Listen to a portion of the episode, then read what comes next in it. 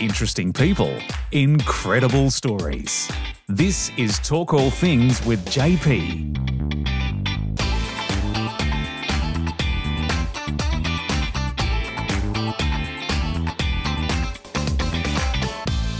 and welcome to Talk All Things with JP. I'm your host, JP. This episode is brought to you by Oasis AU, your food paradise. And today's guest, I'm very excited to have Heath Davidson, Oh, OAM, Australian wheelchair tennis player, a four time Australian Open doubles champion, and has also won two Paralympic medals, a gold and silver in doubles at Rio and Tokyo Paralympics.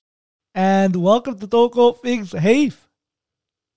Hey mate, how are you? Good, thank you. How are you? Good, thanks. Thanks for having me on the show today, mate. No worries. I'm very excited to have you on. Thank you. Uh, before we get into the uh, episode ch- uh, chat today, let's do some getting to know you questions. Sounds good to me, buddy. For me, music puts me in a really good mood. I'm just wondering, what could we find on your Spotify playlist? On my Spotify playlist, oh, tough one, mate. I like a variety of different music, but um, mostly probably R and B, some punk rock, some love ballads, just um, just all over the shop with my music choices. To be honest with you, Nice. And uh, what's your favorite R&B song or like uh, tunes to listen to? oh, I love Biggie Smalls. Okay. Just just Biggie Smalls or, or other people? Oh, I definitely like Tupac and Eminem and um, RG, MGK. Heaps of just different. I just like music in general, man. To be honest with you, actually just got tickets to go see Blink One Eighty Two. Um, I bought them yesterday, so it's been a while. Nice. No, cool. And uh, what do you like to do to relax? Uh, video games, JP. Video games. I'm a massive video gamer, so I spend a lot of my time when I'm just uh, at home relaxing, playing Call of Duty on uh, the computer. Uh, so you're a PC guy, not a console. I have both. I have a PlayStation 5 and a PC, but I seem to play uh, the PC more these days than the uh, the PlayStation. But the PlayStation does come away with me when I tour. So Okay, nice. Yeah.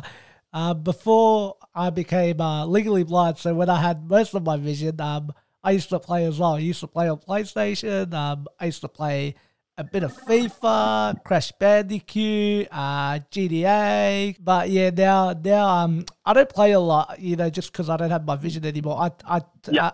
I, I pretty much uh go on the streaming devices and I watch movies and TV shows. Yeah, that's fair. That's fair. Mm.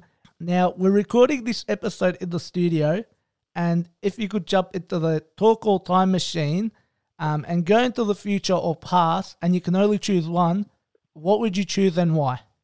Um, I'd probably go back to 2017 so I could relive Richmond winning their first premiership since 1980. So, those are all the getting to know you questions. Let's talk tennis. Sounds good to me, JP. So, when did you first realize a love for the sport? Um, back when I was um, younger, mate, I started when I was 13, and I think I really fell in love with it when I was about 16. Um, and then I turned 18, and all my mates were out and about, and I um, didn't want to play tennis anymore, so I had a break. And then 11 years later, I started playing again and um, fell in love with it, and now this is what I do for a job, professional wheelchair tennis player. And when you were young, you had your first retirement. Um, how? And I'm just wondering, uh, how how did that happen? How come it happened? just all I did when I was a kid, mate, was play tennis. Really, like it became became a chore, not something that I enjoyed doing anymore. So, um, and because I was young, obviously, all of my friends were growing up and going out, and drinking beers and having a good time. And because I was playing so much tennis, I didn't really experience any of that. So Mm. I um, decided to have some time off, and uh, I guess I'm sort of lucky and fortunate that I did because I then managed to find tennis again 11 years later, and I feel like the time off really made me appreciate appreciate tennis and what I do for a living. Mm, yes, and uh, so you also just mentioned that you uh, did the comeback in tennis with uh, your tennis partner, Dylan Alcott. How did that all happen? Um, so I've known Dylan for 22 years. Um, we actually started playing tennis around the same time when we were juniors. and we only grew up ten minutes from each other. So we um, played a lot of our junior career together, and then once I came back to tennis, he uh, reached out and said we should have a hit, and um, I guess yeah, one thing led to another, and we um, rekindled the bromance after that long period of time where I wasn't playing tennis, and um, we managed to have some success, which is cool. And uh, yes, mentioned success. Um, you've had a lot of success out there. Um, what's one of them that stands out for you? Um, oh, well, that's a tough one because there's been so many things that I've really, really enjoyed and um, out out here on the tennis court. So I think probably the biggest one was winning my first ever doubles mm. Grand Slam at the Australian Open with Dylan, um, and then probably winning the gold medal in Rio. That was pretty cool. And um, the last one would be uh, beating my first ever top 10 opponent when I came back. That was a really cool accomplishment for myself. So you mentioned uh, some of your awards, like your gold medal and uh, a lot of other medals. So um, you you've obviously had achieved a lot of um, great awards out there, and also the uh, OAM award as well. Um, big achievements. Um, how does that make you feel? Um, just sort of humbled, mate. Just really humbled that uh, I've accomplished so much in my sport. I'm very fortunate that I get to do uh, tennis for a living. So don't take anything for granted and just go out there and compete, do what I can to make myself a better human being and me a better tennis player. And uh, what are you doing now? So what's the life like for, for you now?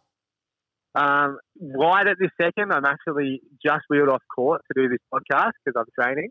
But um, just I'm going away to play the end of year Masters uh, next Wednesday, which is the top eight get invited to a tournament. So uh, I'm heading over to Holland to play that, and then I'll come home and have a couple of weeks off, and then get into preseason because the AO is only uh, I think it's 95 days away. Wow, that's uh, yeah, really cool to hear. Um, and uh, I've got my signature question, which I will always ask the guests. If you could jump on a plane right now and go anywhere around the world and play tennis, where would you go and why? I'd probably go to the Maldives just because it's so beautiful, but I don't know if I'd be playing much tennis there, to be honest with you. Okay. Um, and uh, for my listeners who are listening to this uh, chat and if they would like to keep following your journey, where could they find your socials? Uh, my Instagram is Heath Davidson 13 mm-hmm. and um, that's pretty much the only one I use, bud. Okay, yeah, I'm gonna be going there, chucking your follow, um, and checking most of your stuff out. Thank you very much. No worries, uh, Heath. Thank you very much for coming onto the podcast show. I really appreciate it. Hopefully, we can talk again soon. Thanks, JP. And a great chat from Heath. I think I'm gonna go jump on the court and play some tennis.